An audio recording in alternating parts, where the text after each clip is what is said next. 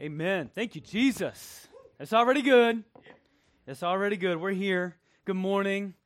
Welcome to Decided Church. My name's Jim. Hi. It's nice to meet you. If you're a first timer here this morning, we'd love to make you feel welcome. And one way we do that is to get a welcome card in your hand. So if it's your first time with us or your first time in forever, just slip up your hand quickly, quietly. We'll have one of our ushers get to you. We'd love to get a little bit of information on you so we can write you a thank you card. Because you could just drive around, there's a church on every block. You could have chosen to worship anywhere, but you chose to be with us today. And we thank you for joining our family. We're truly a family. So thanks for being here. When you're done filling out that card, as you have adequate lighting to do so, there's a gray Oh, gray. There's a grace offerings box that's not gray, it's wood, and it's on your right hand side as you exit the auditorium. Or you can just give it to somebody with a Decided Church name tag, too. That'll work. Um, we have a small gift for you as a thank you for coming to join us this morning. We're starting a brand new series, Matthew. It's called Outnumbered. In the subtitle, there is evidence of things unseen. We're going to dive into that in a few weeks. I'm just going to let that marinate with you for, for a little while. I'm not even touching that subtitle today. But uh, outnumbered. That's where we are. We planned this series, actually. We don't, we don't plan a lot around here. We kind of have to fly by the seat of our pants sometimes, don't we, Stevie? But um, this one we planned because we knew we would be going into a season of this church that is very crazy might be very chaotic, might be very overwhelming, might feel very outnumbered, but it's going to be full of blessing and full of multiplication and full of excitement as a church. So we said, you know what? There's a series of awesome stories in the Old Testament. Some patriarchs of the faith who found themselves in outnumbered situations, and we've got to pick their brain if we're going to do this thing the right way, if we're going to walk into this new season as a church with the right mindset, the right perspective going forward, we've got to dig deep and learn a little bit from those who have gone before us. These are stories that can directly relate to our situation. And most of all, you know what I, I think? They serve as encouragement to us. They serve as encouragement to us because these, these, these patriarchs have, they've been there. They found themselves literally surrounded, not figuratively, not by life circumstances, but literally surrounded in many situations. What did they do? How did they deal with it? How did they call out to God? What was their next step? Did they cave into the pressure? Did they overcome? What happened when they were outnumbered? So, this morning, we're going to look at Abraham in just a little bit as he finds himself in an outnumbered situation. But I just want to talk to you today. This is one of those sermons where I just want to be your friend. I just want to conversate with you, Travis. Just sit down. This is, let's turn this auditorium into a family room, a living room. I want to talk to you as a friend. I want to encourage you because like I said just a few minutes ago, our church is going through a lot. There's families in here this morning that are going through a lot right now. I've seen it. I've, I've, I've read the late night texts. I've seen the tears. I've seen the notes. I've helped or tried to at least help bear the burden. But I want, to, I want you to be able to walk out today with a little more perspective, a little more pep in your step a little more get up and go because I know that this is nothing new. In the words of the great Julian Edelman, MVP of the Super Bowl 53, he says, Tough times don't last, tough people do. And you may not feel so tough right now, but we've got a tough God. Tough times are all around us. If you don't know, ask the Salmons. If you don't know, ask William Dillon or Normie. If you don't know, ask the Jansons. If you don't know, just turn to your neighbor. They've probably got something going on. So we're surrounded by tough times. I'm surrounded by tough times. And it's no surprise that it's as we're moving into two services. It's no surprise. But there's also something else I know. I know that we've got tough times, but I also know that something's up. Something's up. And I don't really know what that means. I don't I can't see into the future for you, Laura. So I can't I don't know your husband's name. I don't know what he looks like. But I do know something's up. There's a shifting in the atmosphere. There is. There's, there's a shifting of culture. There's just some things moving that I can't really necessarily put a finger on because it's supernatural. But I don't know if you can feel it in your spirit. I don't know if you can feel it deep down in your soul, but something's up. It's literally the title of my sermon today. Something's up. That's how vague we're going to be today. Something's up, man. All right, God bless. We'll see you next week. Something's up. There's some growing pains, there's some attacks, there's some valleys, there's storms, there's trials, but there's also some good things too. There's also some miracles in motion. There's also some breakthroughs around the corner. Something's up. So I want to see if we can pick Abraham's brain for a few minutes and get him to share some things about when he felt outnumbered. Let's pray. God, would you just send your spirit? We know he's here when two or three are gathered. In your name, there you are in the midst. And we know that you're in the waiting.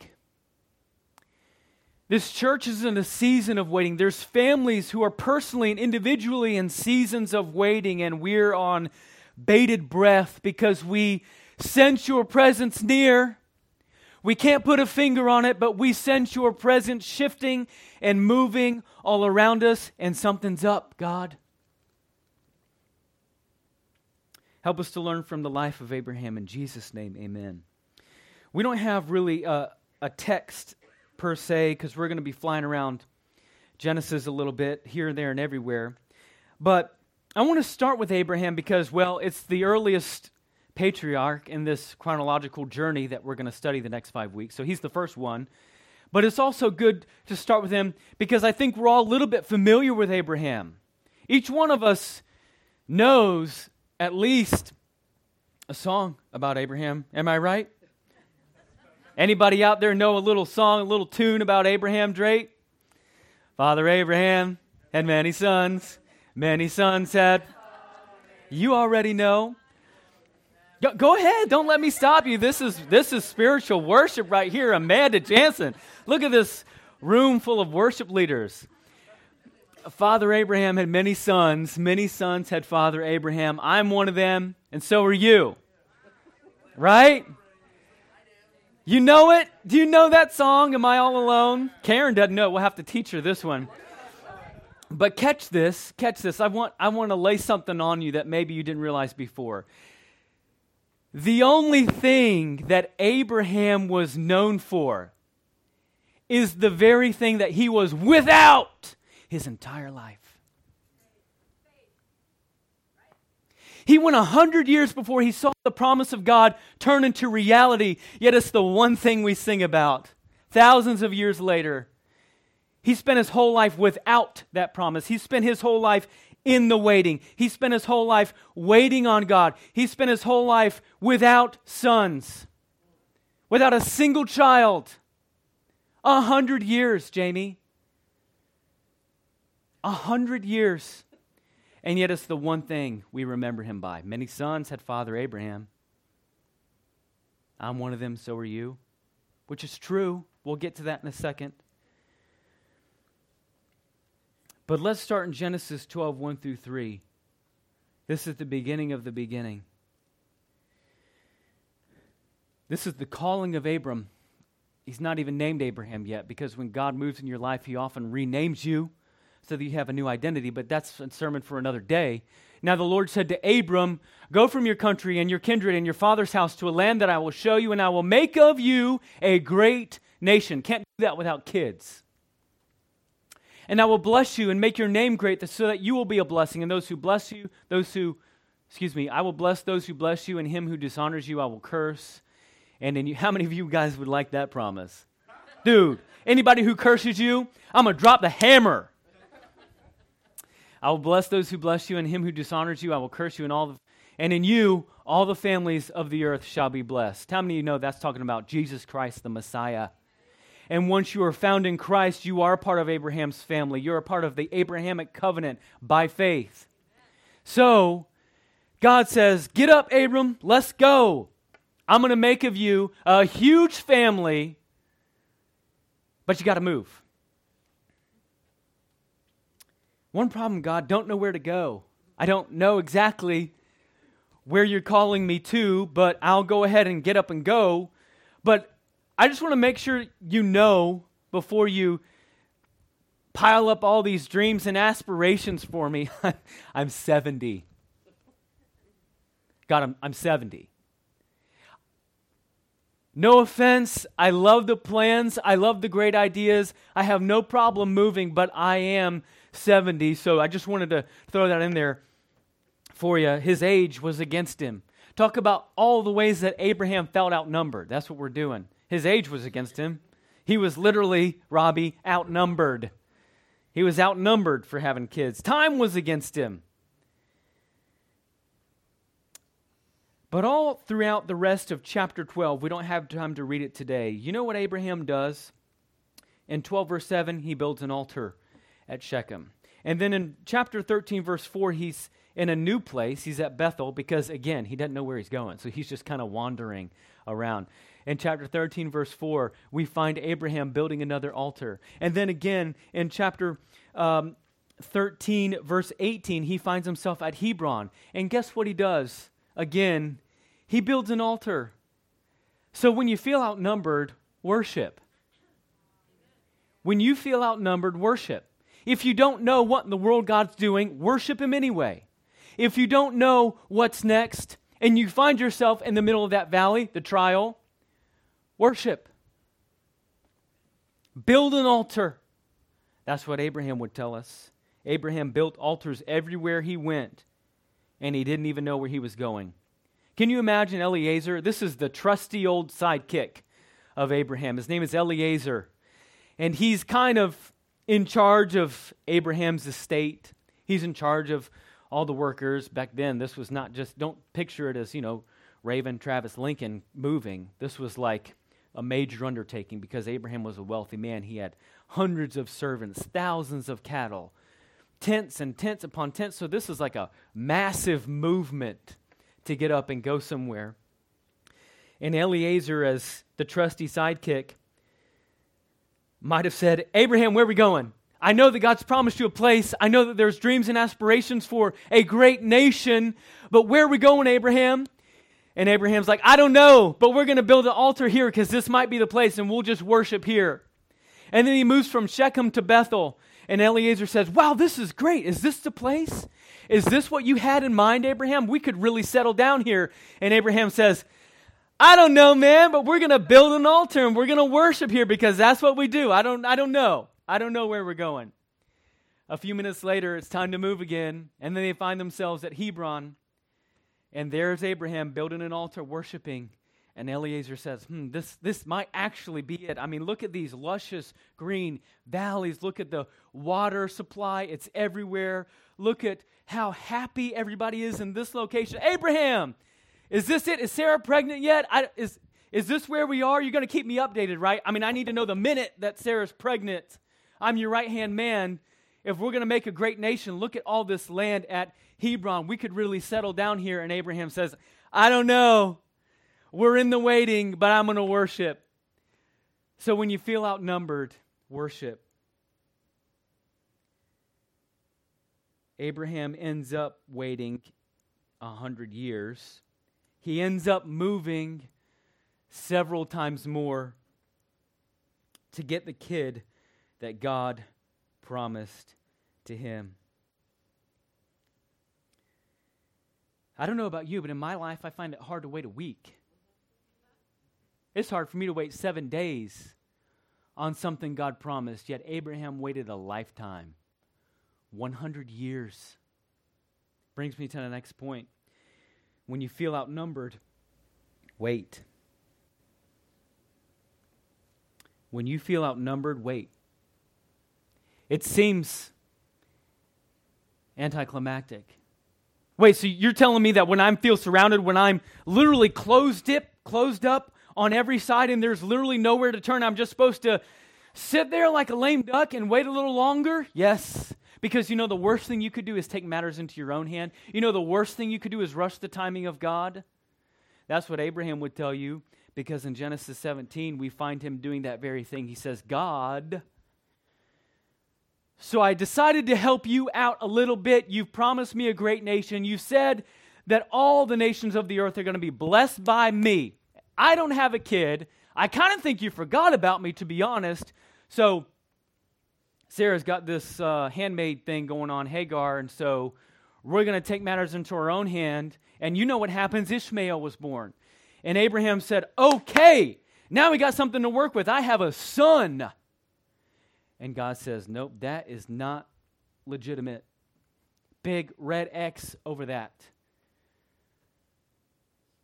That's not the way I was going to do things, Abraham. You took matters into your own hand. You rushed the timing of God. So I'm going to make you wait a little bit longer. I don't know if that's really the situation, but I wonder sometimes if God made Abraham wait till he was 100 because he decided to rush God a little bit. I was going to do it for you at 90, bro. I was going to let you procreate at 90, but since you went ahead and did things on your own, now it's 100. I'm not letting you see Sarah until she's 100 years old. I don't know. But when you feel outnumbered, wait. When you feel outnumbered, wait. Not only was Sarah, this, by the way, was her idea, it was Sarah's idea. It's the worst thing you can do is to take matters into your own hand. It's the worst thing you can do to rush God's timing. But not only was this her suggestion, we also find her laughing at the promise of God. When God appeared and God promised once again to Abraham to keep waiting, I've promised you a son. I meant business. Sarah's in the tent laughing. God doesn't mean that. There's it's not even possible. There's no way. I'm 90 years old. The odds were stacking up. Sarah wasn't the only thing working against Abraham. His circumstances were working against him too. He had a lovely, lovely, lovely nephew named Lot. And he we find all throughout Genesis that Abraham is bailing out Lot time and time again. One time, it got so bad between the two families because Lot had quite an established following as well. And they came to one of these promised lands they came to one of these spots where it was beautiful, where they could have really settled down. And you look, everywhere you look around was green, luscious, a great place to spread out and establish family roots. And things were so tense between Lot's servants and Abraham's servants that, Lot, that Abraham says, Fine, it's not good for us to be together. We're so at each other's throat. I'm going to let you pick. and when finally when Abraham got to a place where he said, This has got to be it, God. This has got to be it. God says, Nope. Get up and move. Leave this for Lot. And Abraham does this just that. He says, Lot, you can have this wonderful, well watered plain. I'll move on to the desert. Abraham literally moves to the desert while Lot takes the fruitful plains. I don't know who this is for, but if you ever felt like you finally arrived at a season in your life where God can bless you, and all of a sudden it's ripped out from under your feet and given to somebody else, whether it's a career, a promotion, a kid.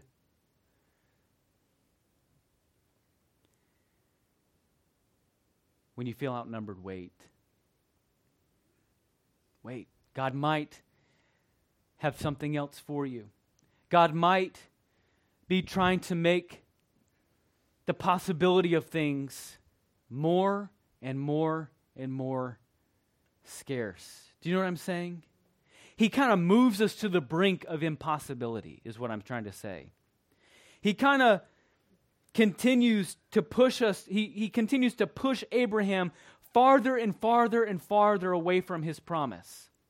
He's pushing Abraham away from his promise. So that in Abraham's mind, the promise gets bleaker, the picture gets darker, it seems more and more impossible. And God says, Good. Good. I like that. I like that. Let's let's let's let all the odds stack up against you, Abram. We find Abraham have to bail Lot out from getting destroyed by a massive alliance of kings. So, what happened when, when Lot took this fruitful plain? You know, he didn't even stay there. It's like that, that was the promise of God for me, Lot. And you wouldn't even stay there. So he gave it up. He actually moved into the city of Sodom and Gomorrah. And there was this huge alliance of kings that overtook the king of Sodom and Gomorrah, and they took Lot, they took all of his stuff, and Abraham had to get his army together and go bail Lot out and get all the stuff back. Imagine that. Imagine somebody, it seems in your mind, from your perspective, stole your blessing right out from under your feet and then didn't even keep it. They gave it away and moved into the city. I'd be so angry, but Abraham bails him out. Abraham's a family man. What can I say? And then we finally found find I love how Hebrews 11 puts it by the way. When when whoever the author of Hebrew is is recapping Abraham's story in the hall of faith as we know it. He says, and God finally came through on the promise for Abraham and Sarah. And Abraham, by the way, this is literally scripture. Abraham, by the way, when he actually had a son, was as good as dead as good as dead. And I wonder if you and I feel that way sometimes in the middle of our mess, in the middle of whatever God has next for us, in the middle of being outnumbered. Some of us are to the brink where we literally feel, well, I'm pretty much as good as dead here, God, so any time now would be great. Good as dead. In other words, God's saying, now that it's impossible, I'll give you a son. And in Genesis 21, that's just what he does. You can read about it. Abraham's 100 years old, Sarah's 90 years old, and they conceive and bear a son. Impossible. Now that it's impossible, I give you a son. When you say I can't, God says, Now I can. Thank you. Thank you for finally throwing up your hands in surrender because at this moment, I finally pushed you to the brink of impossibility where I can actually start working. It's an impossible situation. Good. Some of us fail to realize that when we say we can't, we're in one powerful place. When you say you can't, when you describe a situation as in your life as impossible, you're in one powerful place because impossible is God's buzzword. His ears perk up. When you say the word impossible, when you start throwing around, I can't, it's impossible, it'll never happen, God's ears per- perk up. That's his buzzword. My buzzword is toxic masculinity, but that's a subject for another day. We'll talk about it later. I won't get into it right here and right now. But you say toxic masculinity around me, and I'm going to come fight you because that's my buzzword right now. But if, if you say the word impossible around God, he's, there's no quicker way to bring God to his feet. He's going to move, he's going to do something because he's finally got you to a place where you cannot. That's just how salvation works, isn't it? When we finally get to the place where we say, God, fine, I cannot save myself. I've been trying to fill all my voids with different things. I've been trying to shove sex, alcohol, drugs, relationships. I've been trying to fill the void with all kinds of different things, and I'm realizing I cannot. There's no saving of myself I can do. I can't try to keep the Ten Commandments, I'm not good enough. I can't go to church enough times, I still feel guilty walking out. There's still much, so much shame from my past. I cannot save myself. Good, because I sent somebody who can. I sent a Savior on a cross who bled and died for you, who rose again from the grave three days later, because you cannot, I can. What was impossible for you to reach God, it's impossible for you to birth yourself into God's family. It's impossible for you to reach those pearly gates all on your own. But God says, I can do it. I can do it for you. What's impossible with you is the very essence of what I'm all about. Trust my son. Believe in Jesus. I don't know if you've ever felt outnumbered, like the odds are stacked against you, but I have. I've had outnumbered kind of week this week. Just discouraging kind of week. My marriage wasn't so great last weekend at this time. Just a lot of unnecessary strife and tension. And then last Sunday happened, and I know what you're going to say. I know you're going to say, Jim, you're not supposed to be focused on things like that. But we had the lowest numbers we've had in five months last Sunday. Right on the brink of two services. You understand where I'm coming from? It's like, dang, maybe we don't need to do this. Uh, God, if you've really called us to move into two services, we're going to need a little bit more people in here. Otherwise, I'm going to be preaching to the front row only in three weeks. I felt outnumbered. It's like, no, Jim, that's actually, you weren't outnumbered because there weren't a lot of people here, so you shouldn't feel it. But the discouragement of low numbers outnumbered me. You see what I'm saying? You see where I'm coming with that? So it was things like that. It was it was carrying the weight of burdens I know people in here are bearing, and I'm I bear some of that with you.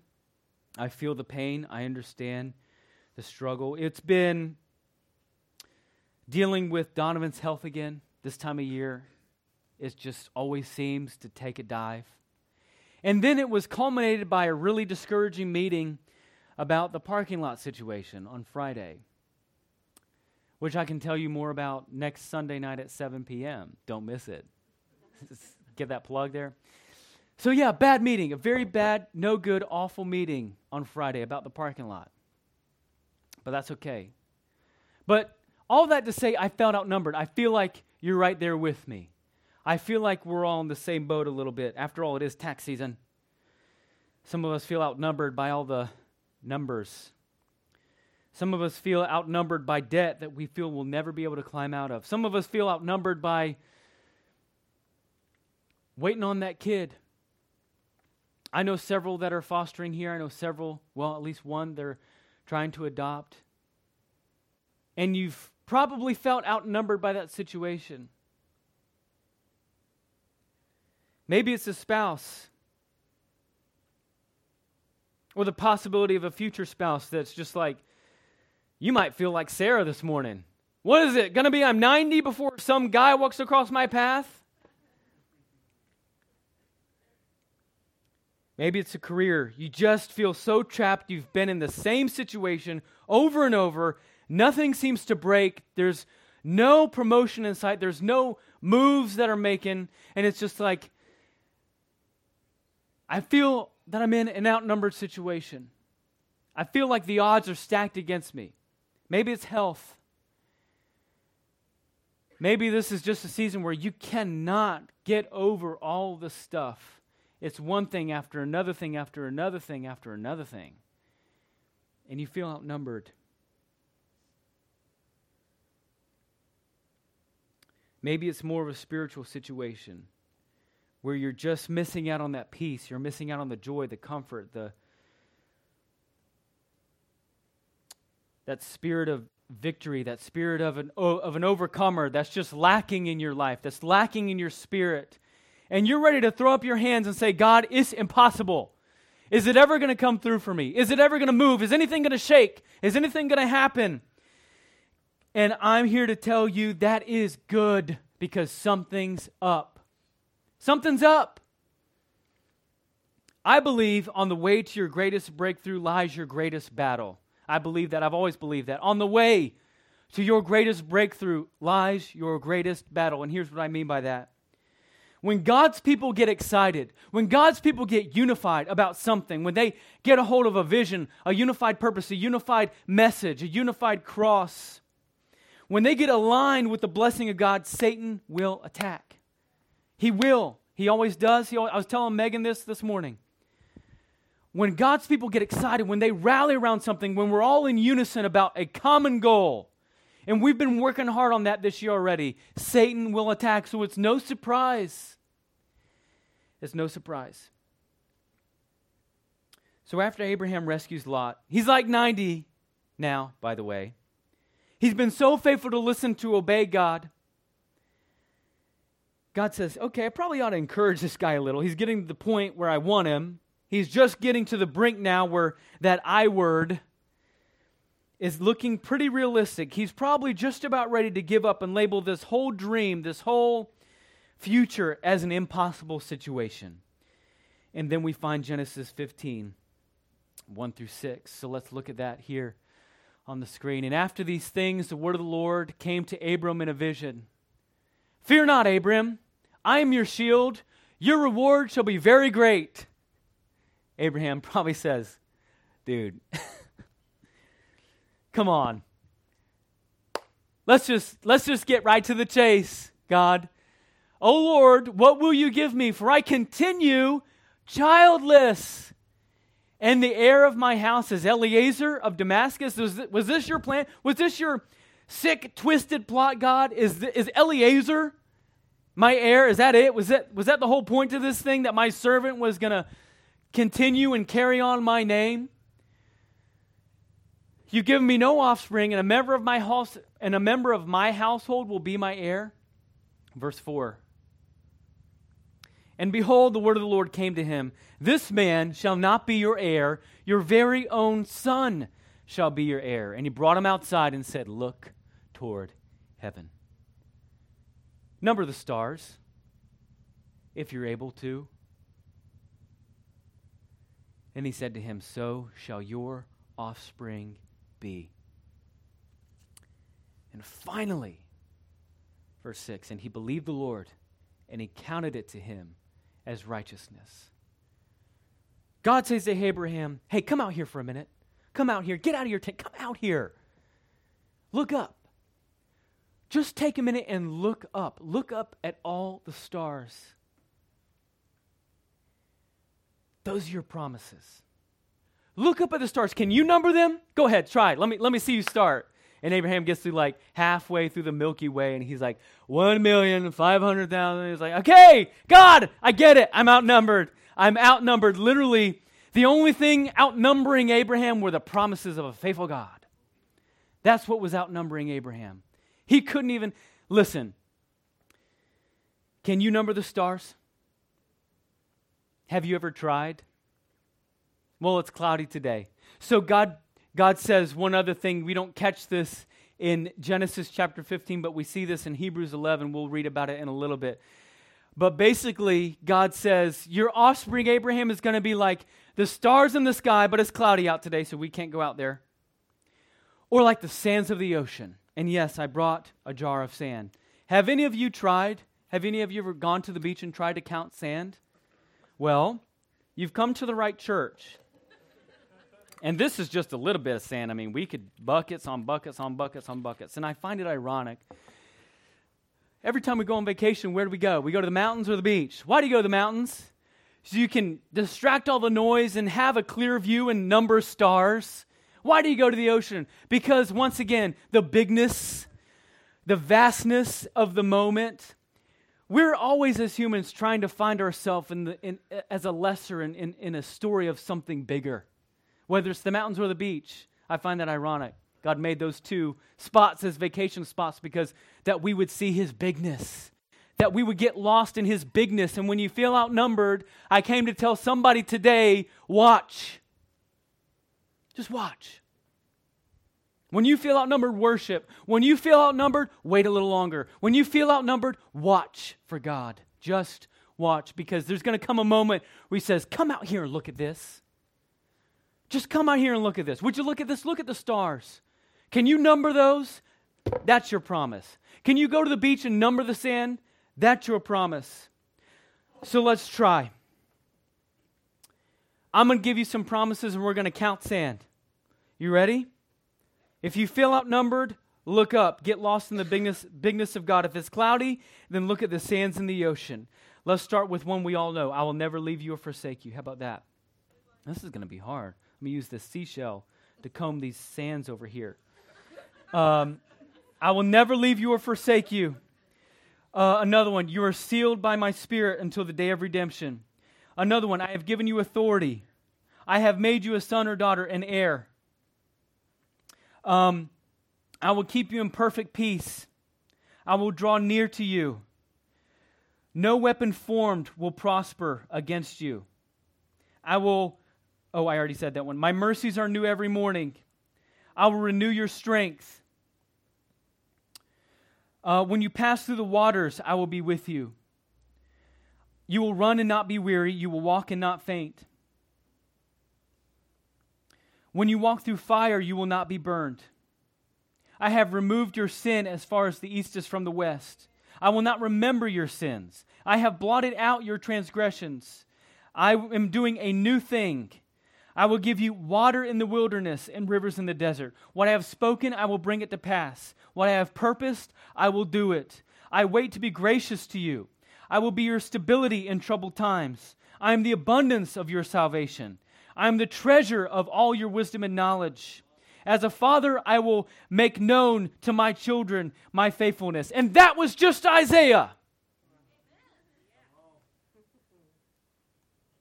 I didn't even get through a tenth of these little grains of sand, and that was just a little snippet of Isaiah.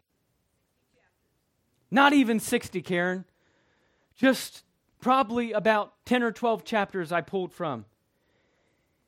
And it's just to tell you this God, okay, you got me. I'm outnumbered. I'm outnumbered. If Abraham were here today, you know what he'd tell you? The only thing outnumbering you are the promises of a faithful God. If Abraham were here, he'd tell you that when all hell breaks loose around you, when everything is going down around you, something's up. Look up. Look up. There's a story in the stars. If you would just take time to realize that something is up.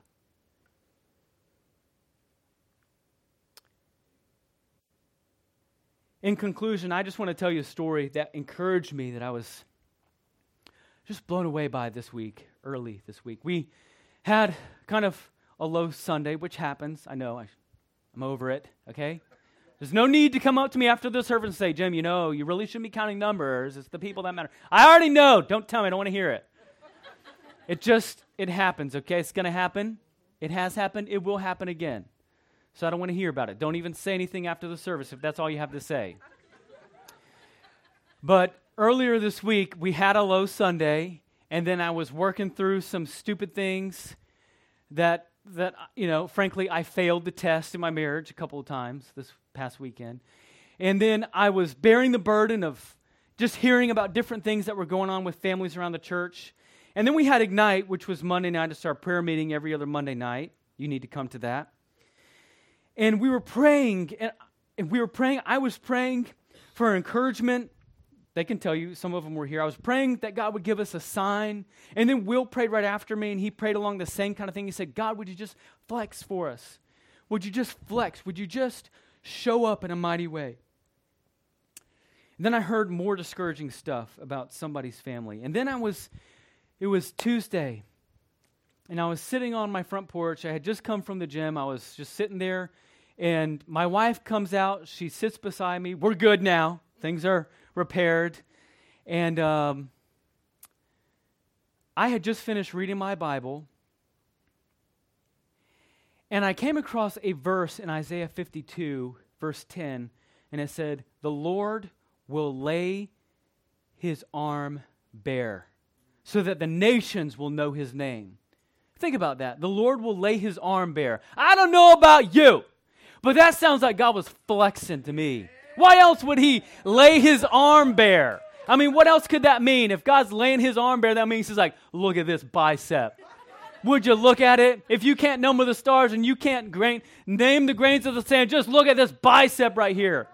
I'm about to flex on your situation. And in just that, I had literally just read that verse and I texted Will, I like, dude, and then, I don't know where you were on Tuesday, but then I hear this weird sound. It was coming from miles away. And I don't know if you remember on Tuesday what happened with the weather, but there was a crazy windstorm out of nowhere.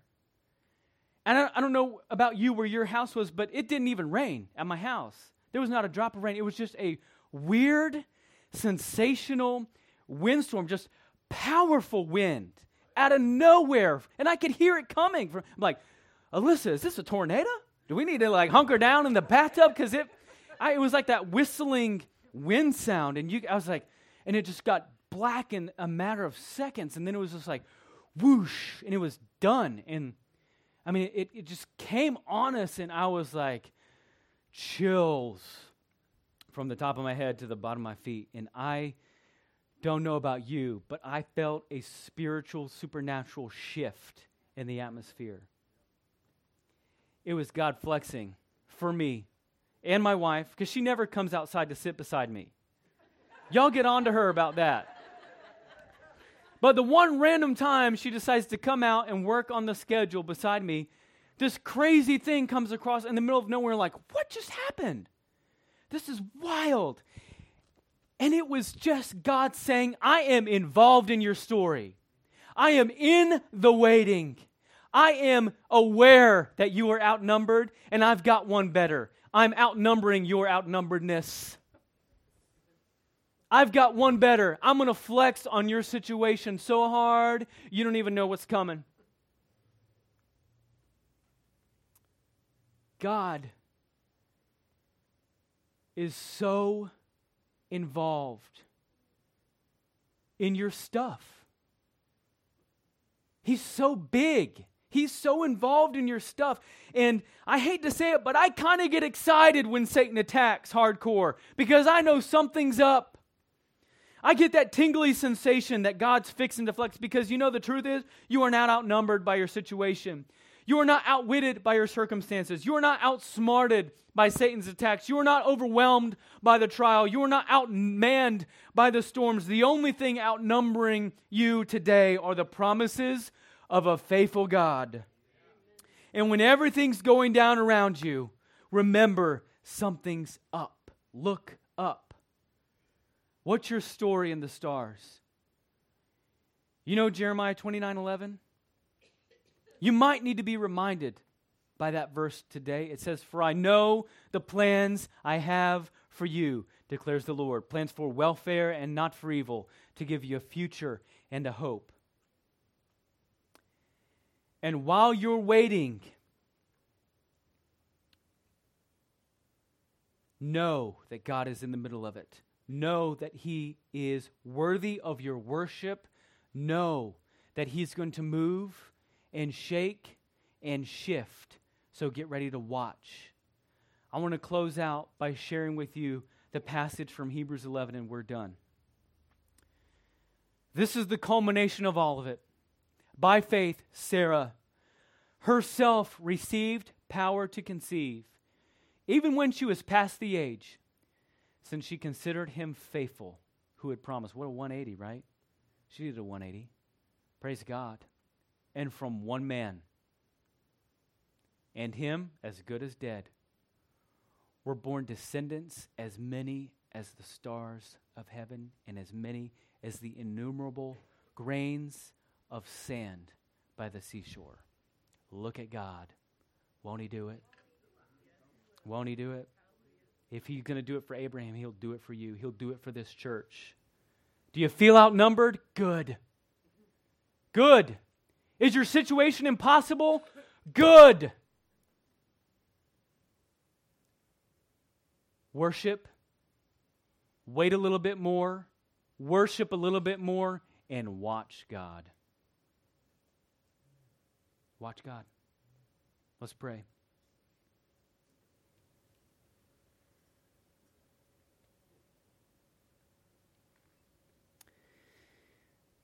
Some of us here today probably ought to get on a knee. Probably ought to leave our chair and find a place at this altar or find a place in your row where you can bow your knee, bow your heart, bow your head, and ask for forgiveness for trying to circumvent God's timing, God's plan, God's dreams and purposes for you. Some of us are guilty this morning of trying to move things around and shift when God's not ready yet because He's not, He doesn't have us on the brink of impossibility, and that's what He's waiting for. He's waiting for your situation to become totally humanly impossible. He's waiting for you to say, I can't. With every head bowed, every eye closed, nobody's going to be looking around. Would you, if that's you, would you get along with God? You can come up here, you can bow at your seat, just take a knee and say, God, I'm humbling myself. I have not been busy worshiping, waiting, and watching. That's what I ought to concern myself with. Some of us haven't even taken the time. We haven't even taken our eyes off of our situation long enough to get out of the tent and look up. We haven't even come out of our tent, out of our circumstances long enough for God to show us the stars. And that's the point. He who holds the stars will surely bring your purpose and your victory to unfold before your eyes. But He's waiting until you become outnumbered.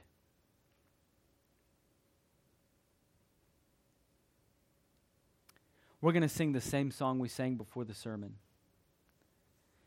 And it's my prayer that we as a church body would become closer knit, closer unified, and closer to God. And you do that by having a moment of daily repentance. You do that by saying, God, you are so much bigger and so worthy. So worthy. So it's my request and my prayer that you would take a knee either in your aisle or come up here and just have a moment with God. Reflect on the words of this powerful song that capture so beautifully what we read in Genesis today about Abraham and the stars. Something's up, guys. I don't know about you, but in my life, there's a shifting of the atmosphere, and the Spirit of the Lord is heavy. He is present, He is moving, and while Satan is busy lining up and stacking up the odds against my life, God, Almighty God, is saying, Would you come out here, Jim, and would you look at the stars? Would you look at the grains of the sand? Because you cannot number those. And while you are feeling outnumbered, I want you to worship, wait, and watch me. Keep your eyes on me. Watch me, watch me, watch me. Keep your eyes focused on me. That's where I want to be. I know deep down in your heart that's where you want to be as well. Ask God today, fresh and anew, to show you the stars. Ask Him to tell you the story in your stars. Ask Him to remind you about all the promises that are at your disposal.